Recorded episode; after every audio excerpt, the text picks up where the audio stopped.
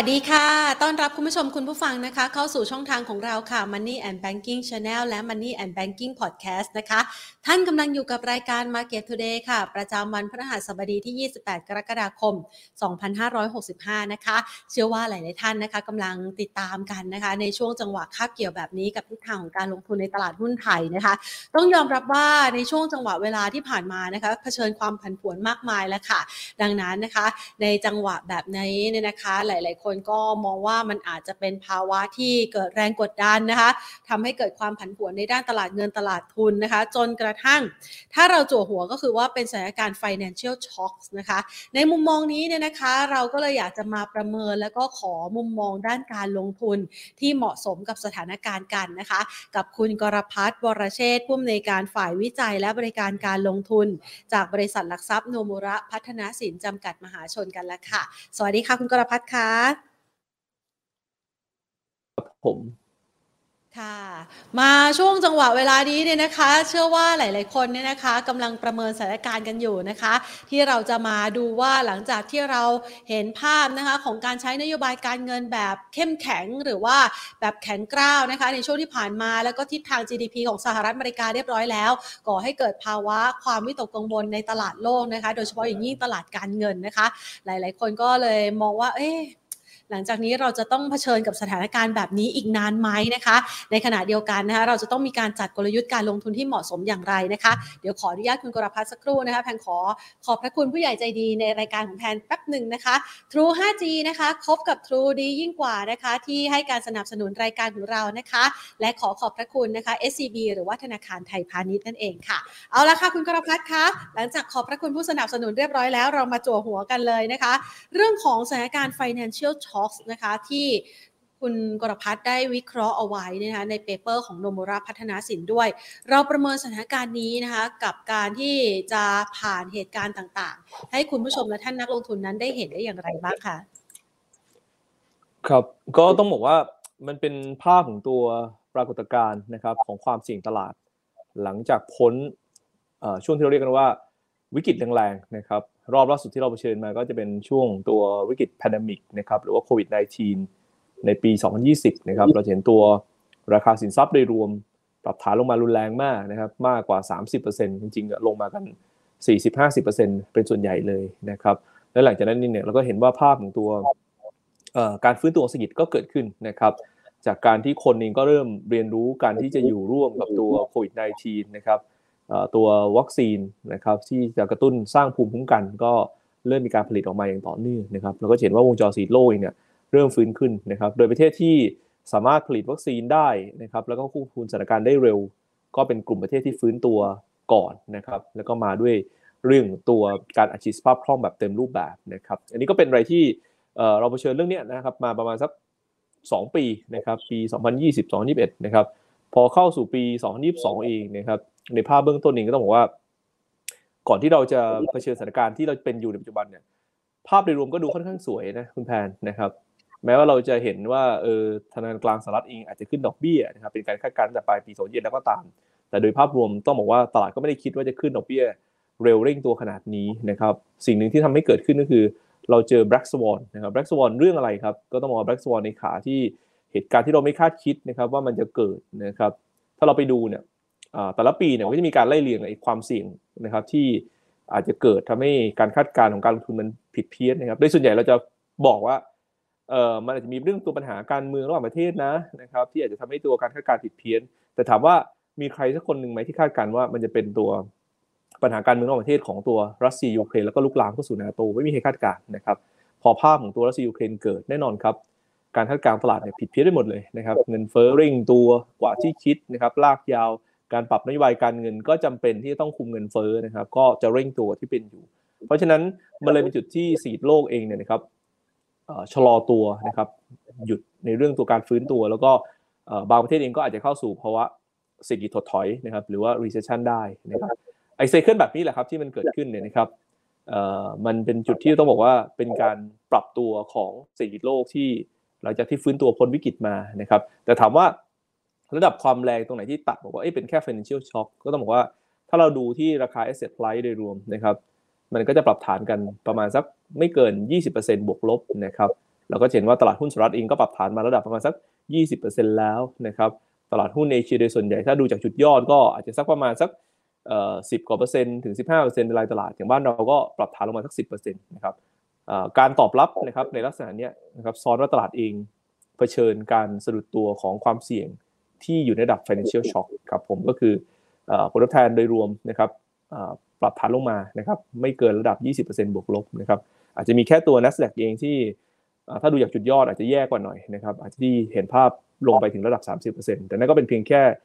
ตลาดเดียวนะครับแต่ตลาดหุ้นโดยส่วนใหญ่เองเนี่ยต้องบอกว่าปรับฐานกันอยู่ระดับสัก10%ถึง 15%นะครับถึง 20%ไม่เกินนั้นครับผม แสดงให้เห็นว่าในช่วงจังหวะนี้เนี่ยก็คือปรับฐานมาพอสมเหตุสมผลกับสถานการณ์ที่เกิดขึ้นในระดับหนึ่งว่าอย่างนั้นก็ได้ใช่ไหมคะ ใช่ครับผมครับ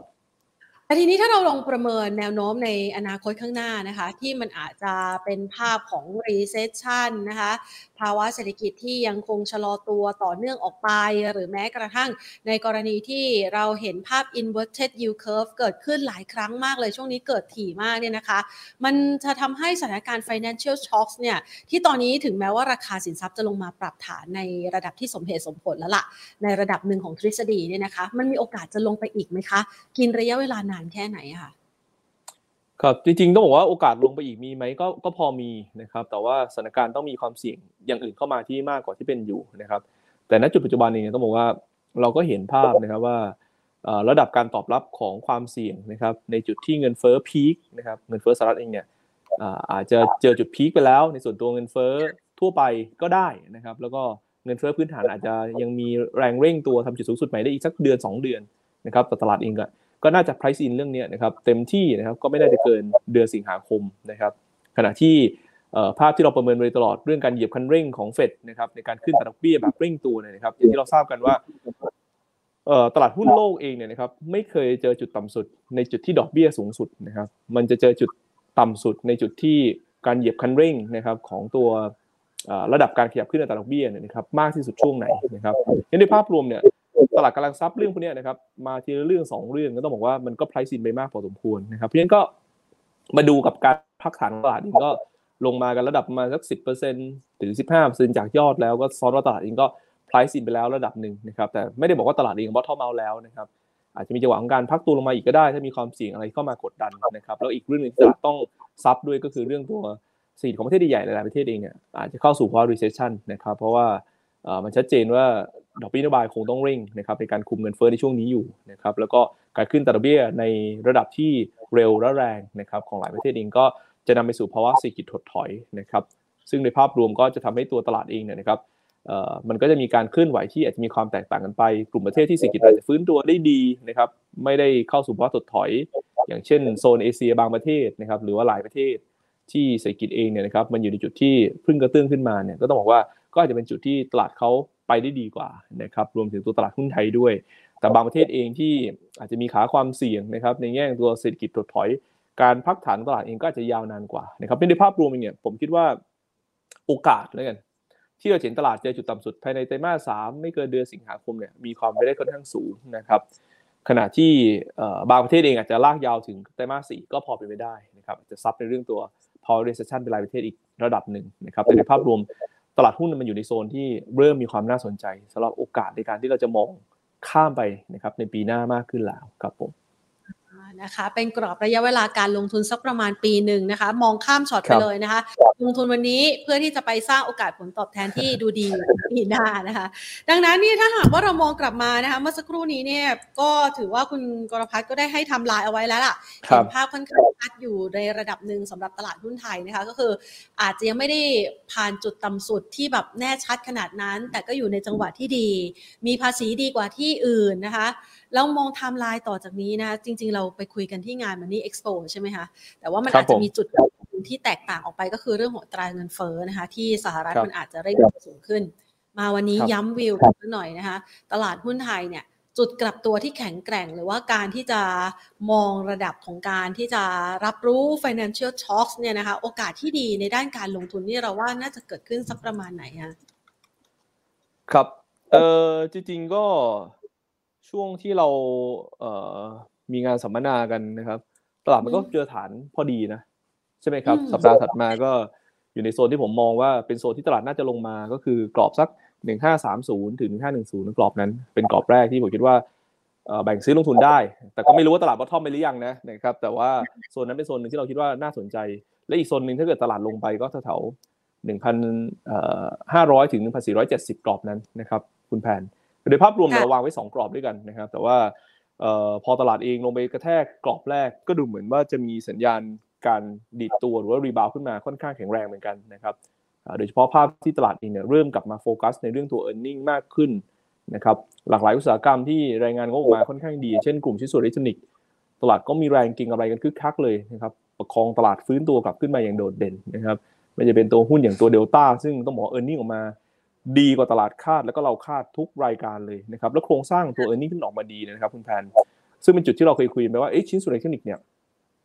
มันเป็นอะไรที่เราต้องเลือกเป็นรายตัวนะครับ เพราะว่าบาง segment มันโตไปได้นะครับซึ่งเดลต้าเนี่ย improve เห็นว่าขา EV เนี่ยนะครับที่ไปกับตัวพวกยานยนต์ไฟฟ้า มันเจอจุดต่ำสุดแล้วฟื้นตัวในแง่ออเดอร์จริงๆนะครับขณะที่พวก Data Center ก็ดูโตดีด้วยนะ Data Earning ดีมากนะครับก็ที่มาว่าแรงกิ้งรายหุ้นชิ้นส่วนที่นี่กลับหมดเลยนะครับ ซึ่งตัวที่ตลาดเก่งถัดมาก็จะเป็นตัว KCE ที่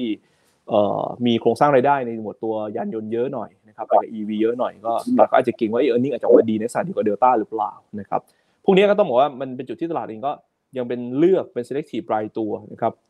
ขึ้นอยู่กับ e a r n i n g แล้วก็ถ้าตัวไหน e a r n i n g ออกมาแล้วตลาดเห็นมุมว่าเอ๊ะมัน e a r n i n g จะ bottom out ไหมก็เริ่มมีแรงดึงกลับบ้างไอ้ภาพแบบนี้เองนะครับมันทำให้โครงสร้างตลาดเองเนี่ยเริ่มมีความแข็งแรงขึ้นระดับหนึ่งนะครับ แต่อะไรก็ตามก็ต้องบอกว่าโอกาสที่ตลาดเองจะมีแรงกระแทกจากปัจจัยเสี่ยงอื่น ๆ เข้าไปอีกบ้างไหมเนี่ยก็ยังพอมีนะครับ แต่ตอนนี้เองก็บอกว่าความผันผลได้รวมดูเหมือนจะลดลงไประดับหนึ่งแล้วนะครับในเรื่องตัวภาพตลาดโดยรวมครับผมค่ะ ในจังหวะแบบนี้ที่ดัชนีหุ้นขึ้นมาบ้างแล้วเนี่ยนะคะ จากจุดต่ำสุดที่เคยไปทำเนี่ยสักประมาณ 1,515 จุดนะคะ มาตอนนี้กลยุทธ์ที่เหมาะสมเราจะยังไงดีอะคะ บางคนก็บอกว่าเดี๋ยวรอคอนเฟิร์มก่อนนะ ขึ้นจริงไหม หรือว่าบางคนอาจจะซื้อมาแล้วอยู่กลางทางเราจะแนะนำยังไงอะคะครับเออผมแนะนำนักลงทุนแบบนี้นะครับว่าเราไม่มีทางซื้อในจุดที่ต่ำที่สุดได้นะครับ นี่เราคุยกับคุณแพนโดยต่อเนื่องเลยว่า ให้พยายาม ตั้งรับนะครับแบ่งไม้ซื้อหุ้นที่ปัจจัยพื้นฐานดีนะครับเพื่อโอกาสระยะกลางระยะยาวเพราะเซตเองมาลงในโซนที่น่าสนใจแล้วนะครับเพราะฉะนั้นเกิดใครที่ดึงน้ำหนักหุ้นกลับขึ้นมาตามที่เราแนะนำนะครับมาสัก 60%แล้วเนี่ย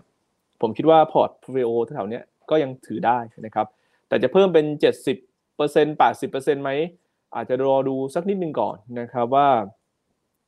ในส่วนตัวเลขเงินเฟ้อนะครับรอบถัดไปนะครับในช่วงเดือนสิงหาคมเองเนี่ย มันเร่งขึ้นมากน้อยแค่ไหนนะครับหรือว่าตลาดคาดการณ์ยังไงบ้าง ถ้าดูเหมือนว่าตลาดเองไม่ได้คาดการณ์จะเร่งขึ้นไปมากนะครับเงินเฟ้อพื้นฐานดูมีการคาดการว่าอาจจะเริ่มนิ่งๆ หรือขยับขึ้นจากเดือนก่อนหน้าไม่มากเนี่ยอาจจะเป็นอะไรที่ตลาดเองก็อาจจะค่อย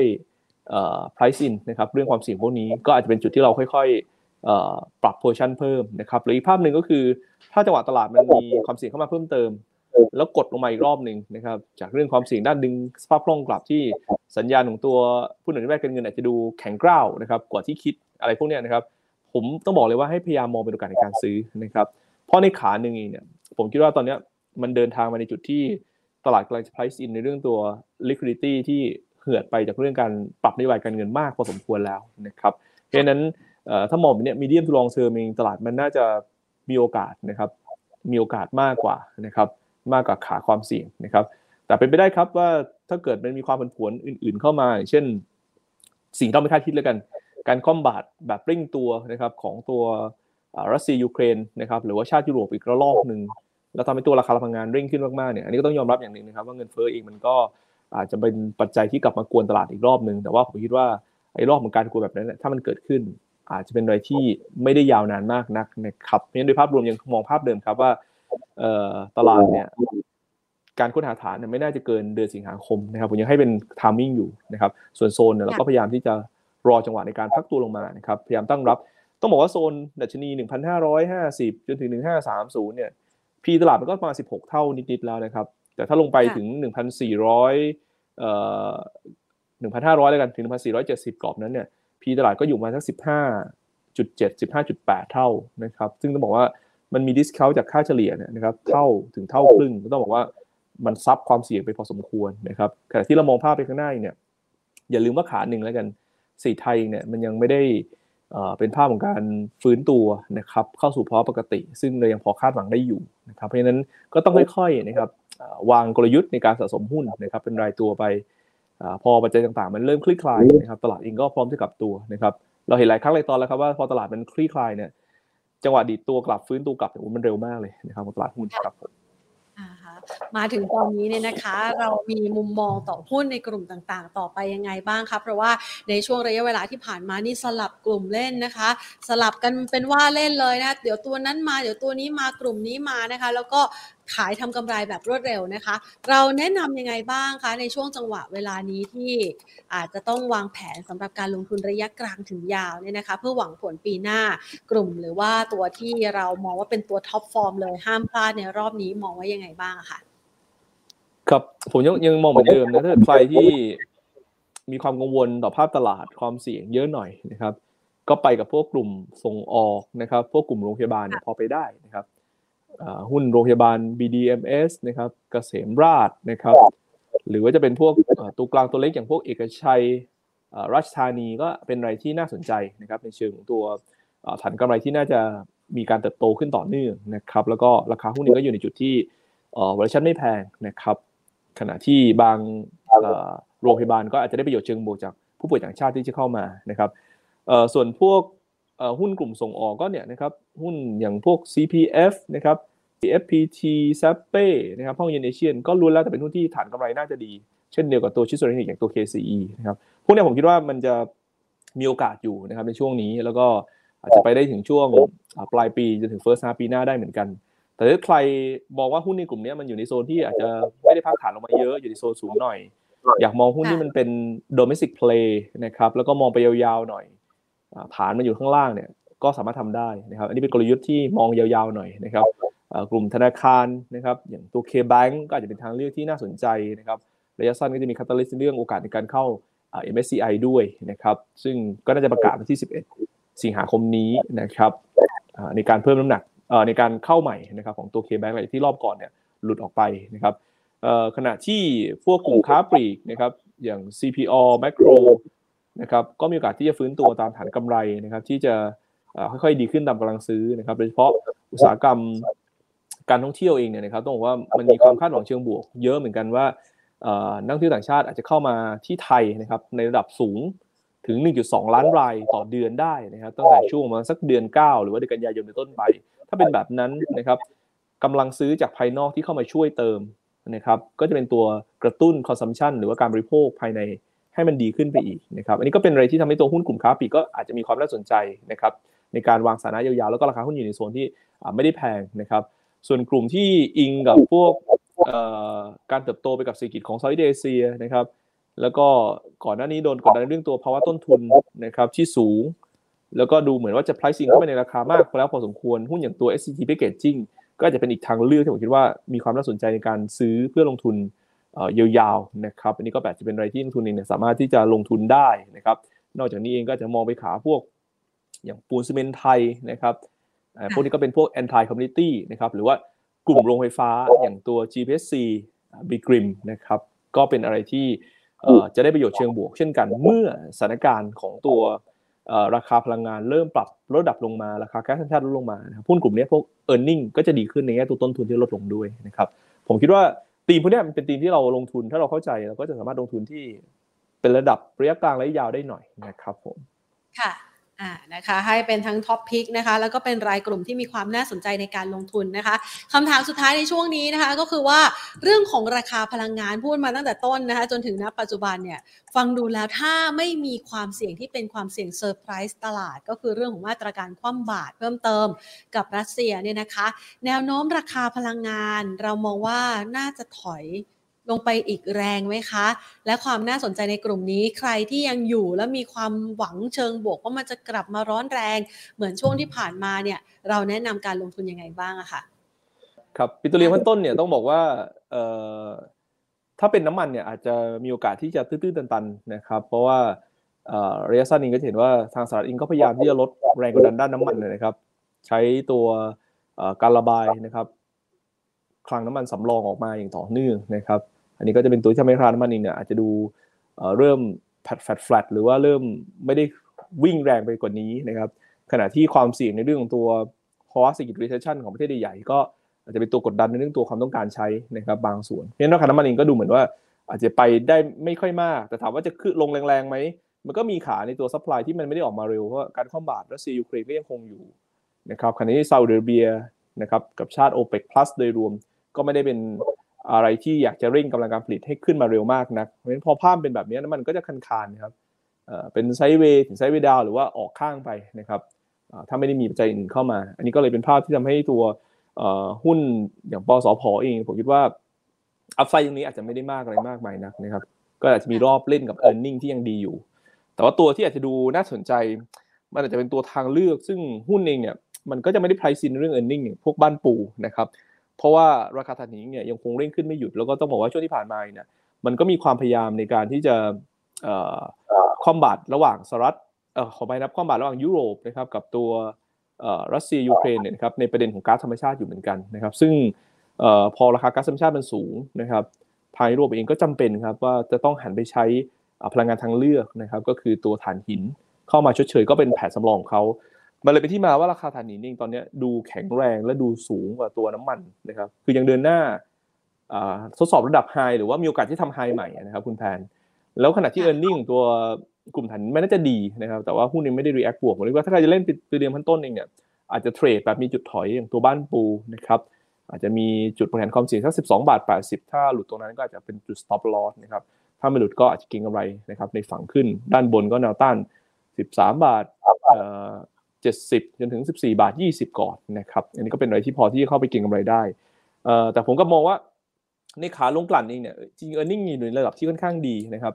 หุ้นอย่างตัวบางจากเองก็ยังเป็น value เป็น yield play ที่น่าสนใจอยู่ ราคาหุ้นแถวสัก 28 ถึง 30 บาท ก็เป็นอะไรที่พอที่จะซื้อได้นะครับ แล้วก็มองไปสัก 34 บาท 35 บาท ก็จะเป็นอะไรที่พอคาดหวังได้อยู่ครับ ได้เลยค่ะ โอ้วันนี้มองทุกกลุ่มเลยนะคะ แล้วก็มองกลุ่มที่ดูดี มีโอกาสที่จะปรับตัวเพิ่มขึ้นนะคะ ล้อไปกับจุดกลับตัวของตลาดหุ้นไทย แล้วก็สามารถเล่นสั้นกลางแล้วก็ยาวได้นะคะ วันนี้ต้องขอขอบคุณคุณกรพัฒน์มากเลยนะคะ ที่มาให้ข้อมูลความรู้กับเราในวันนี้ค่ะ ยินดีครับ สวัสดีครับ วัสดีค่ะนะคะ ก็เป็นการประเมินนะคะมุมมองของ financial shocks นะคะ ในช่วงระยะเวลาที่ผ่านมา หลาย ๆ คนก็เห็นภาพแล้วล่ะนะคะ เพราะว่ามันเกิดความผันผวนขึ้นค่อนข้างมากนะคะ และจังหวะของ financial shock นี้เนี่ยนะคะ หรือว่าภาวะชะงักงานด้านการเงินเนี่ยที่กำลังเผชิญอยู่น่าจะมีสถานการณ์ที่ดูดีขึ้น แล้วก็มีมุมมองเชิงบวกมากขึ้นนะคะ ในมุมมองของคุณกรพัฒน์เองก็ระบุว่าน่าจะมีแนวโน้มที่ดีแหละถ้าหากว่าไม่มี negative surprise ก็คือไม่มีความเสี่ยงอะไร ที่เหนือความคาดหมายไปมากกว่าข่าวร้ายที่เรารับรู้อยู่ณ ปัจจุบันนี้นะคะ ต้องยอมรับว่าวันนี้เนี่ยเรายืนอยู่ในจุดที่ข่าวร้ายประเดประดังเข้ามาในทิศทางของการลงทุนในตลาดหุ้นไทยนะคะรวมไปถึงตลาดหุ้นโลกอย่างต่อเนื่องจนกระทั่งเกิดการปรับพักฐานในช่วงระยะเวลาที่ผ่านมานะคะ และเราก็จะได้เห็นว่าช่วงเวลานี้เนี่ยส่วนใหญ่ก็จะพูดว่าเออเริ่มมีจุดกลับตัวแล้วนะ แต่อาจจะไปไม่ไกลนะคะ ก็เลยอยากจะให้คุณผู้ชมเนี่ยได้จับจังหวะกันได้อย่างแม่นยำแล้วก็สาามารถกำหนดกลยุทธ์การลงทุนได้นะคะ แบ่งเป็นไม้นะคะ แบ่งสัดส่วน money management ในการลงทุนในช่วงจังหวะเวลานี้นะคะ ได้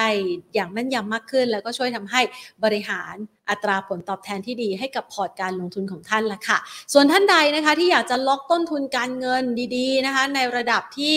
อยู่ในราคาถูกอะพูดอย่างนั้นนะคะ เพราะว่าตอนนี้นะคะเดี๋ยววันที่ 10 สิงหาคมที่จะมีการประชุมของธนาคารแห่งประเทศไทย ท่านผู้ว่าของธนาคารแห่งประเทศไทย ท่านดรเศรษฐพุทธสุทธิวัฒนรพุทธก็ส่งสัญญาณมาแล้วนะ ดอกเบี้ยไม่ขึ้นไม่ได้นะคะ แปลแบบนี้นะแปลเป็นภาษาง่ายๆ ดอกเบี้ยไม่ขึ้นไม่ได้แล้ว เพราะว่าเงินเฟ้อมันมาแล้วนะคะถ้าหากว่าขึ้นช้าเกินไปนะคะ ก็อาจจะส่งผลกระทบทำให้เงินเฟ้อควบคุมไม่อยู่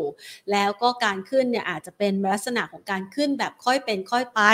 ฟังแบบนี้เรามีภาระการเงินอยู่เราต้องทำยังไงดีคะ เราก็จะต้องจัดการนะคะกับต้นทุนการเงินที่เรามีอยู่ ใครล็อกดอกเบี้ยถูกๆเอาไว้ก่อนหน้านี้ขอแสดงความยินดีด้วยค่ะ ส่วนใครนะคะที่ยังไม่ได้ล็อกอัตราดอกเบี้ยถูกๆ ดอกเบี้ยดีๆนะคะ เพื่อที่จะทำทั้งธุรกิจกิจขอสินเชื่อบ้านนะคะ หรือว่ารีไฟแนนซ์สินเชื่อส่วนบุคคลอะไรก็แล้วแต่ที่เกี่ยวข้องกับดอกเบี้ย คุณต้องมางานนี้ห้ามพลาดเลยนะคะ นั่นก็คืองานมหกรรมการเงิน Money Expo ที่กำลังจะเกิดขึ้น ในวันที่ 5-7 สิงหาคมนี้ที่โคราชค่ะ ไปเสิร์ฟโปรโมชั่นดี โปรโมชั่นแบบแรงๆนะคะ ให้กับพี่น้องในพื้นที่ภาคอีสานกันเลย ไปเจอกันได้นะคะที่เดอะมอลล์โคราชนะคะ ในครั้งนี้เรามี ดอกเบี้ยพิเศษนะคะ เดี๋ยวเราจะเอาไปเสิร์ฟกันสินเชื่อบ้านอัตราดอกเบี้ย 0.75%นาน 1 ปีนะคะสินเชื่อฟื้นฟูธุรกิจนะคะอัตราดอกเบี้ย 2%ต่อปีนาน 2 ปีแรกช่วงนี้นี่ ภาคธุรกิจนี่เหมือนกับจะหายใจหายคอได้นะ แต่มันก็ยังเกิดชะงักงานเนาะ คือคู่ค้าเราอะ บางทีก็อาจจะดึงดึงเงินไว้อะไรอย่างเงี้ยนะคะ แล้วอืมมันต้องการสภาพคล่องเนี่ย แล้วอยากได้ต้นทุนถูกๆ ก็แวะเวียนไปที่งาน มหกรรมการเงินมันนี่เอ็กซ์โปได้นะคะ สินเชื่อฟื้นฟูธุรกิจนะคะ อัตราดอกเบี้ย 2%ต่อปีนาน 2 ปีแรก ผ่อนนาน 10 ปี สินเชื่อบุคคลอัตราดอกเบี้ยนี่ก็พิเศษนะคะ ต่ำกว่าท้องตลาด 9.99%นาน 1 ปีค่ะ ซับ NPA ใครอยากได้นะคะซับ NPA ราคาแบบดีๆนะคะ ในพื้นที่นะคะ คือเวลาเราไปที่งาน ไหนในพื้นที่ไหนของจังหวัดไหนของภาคไหน เราก็จะมีซับพิเศษในพื้นที่แล้วก็ภาคนั้นๆนะคะ แล้ววันนี้เนี่ยก็ไปกันที่โคราชนะคะ ในพื้นที่ภาคอีสานซับ NPA อัตราดอกเบี้ย0%นาน 6 เดือน สินเชื่อ Factoring ค่ะ ไม่ต้องใช้หลักประกัน รับซื้อสูงสุด 90%นะคะซื้อประกัน แจกทองคำฟรีรับกันไปเลยนะคะ แล้วก็ ใครที่แวะเวียนไปที่งานนะคะ เรามีงานศุกร์เสาร์อาทิตย์ วันเสาร์นะคะ ไปคุยการคัดเกรดหุ้นขาขึ้นฟื้นตัวเด่น out perform ตลาดกับพี่สุเชษสุขแท้ รองกรรมการผู้จัดการจากบริษัทหลักทรัพย์ ASL กันนะคะ ส่วนวันอาทิตย์ค่ะ 7 สิงหาคมนะคะ ไปพูดคุยการเกี่ยวกับเทคนิคพิชิตความรวยกับกองทุนรวมนะคะกับคุณราชันตันติจินดา นักวางแผนการเงินหรือว่า CFP นะคะ ก็ไปพูดคุยกันนะคะ ที่ห้างสรรพสินค้าเดอะมอลล์โคราช รอเจออยู่ที่นั่นนะคะ แวะเวียนกันไปนะคะไปคุยกันนะคะ ภาษานักลงทุนนะคะ ภาษาคนที่อยากจะวางแผนการเงิน ให้มีคุณภาพชีวิต คุณภาพการเงินที่ดีกว่านะคะ เรารอตอบโจทย์คุณผู้ชมและท่านนักลงทุนรวมไปถึงทุกๆทท่านที่อยากจะล็อกอัตราดอกเบี้ยต่ำๆไว้กันที่งานมหกรรมการเงินมันนี่เอ็กซ์โปโคราชแล้วค่ะ 5-7 สิงหาคมนี้แวะกันไปได้นะคะ ไปเที่ยวเดอะมอลล์กันนะคะ เอาละวันนี้นะคะหมดเวลาลงแล้วนะคะ มาเสิร์ฟข้อมูลดีๆนะคะ ให้กับคุณผู้ชมพร้อมกับมุมมองที่น่าสนใจสำหรับทิศทางของตลาดหุ้นไทย ช่วงเวลาสั้นๆ นี้ดูดีเลยทีเดียวค่ะ แต่ถ้าใครอยากจะวางแผนกลางถึงยาวนะคะ คลิปนี้เหมาะกับท่านนะคะไปศึกษาเพิ่มเติมในรายตัวหุ้นที่เมื่อสักครู่นี้ คุณกรพัฒน์ให้กันไว้นะคะ วันนี้ลากันไปก่อนค่ะ สวัสดีค่ะ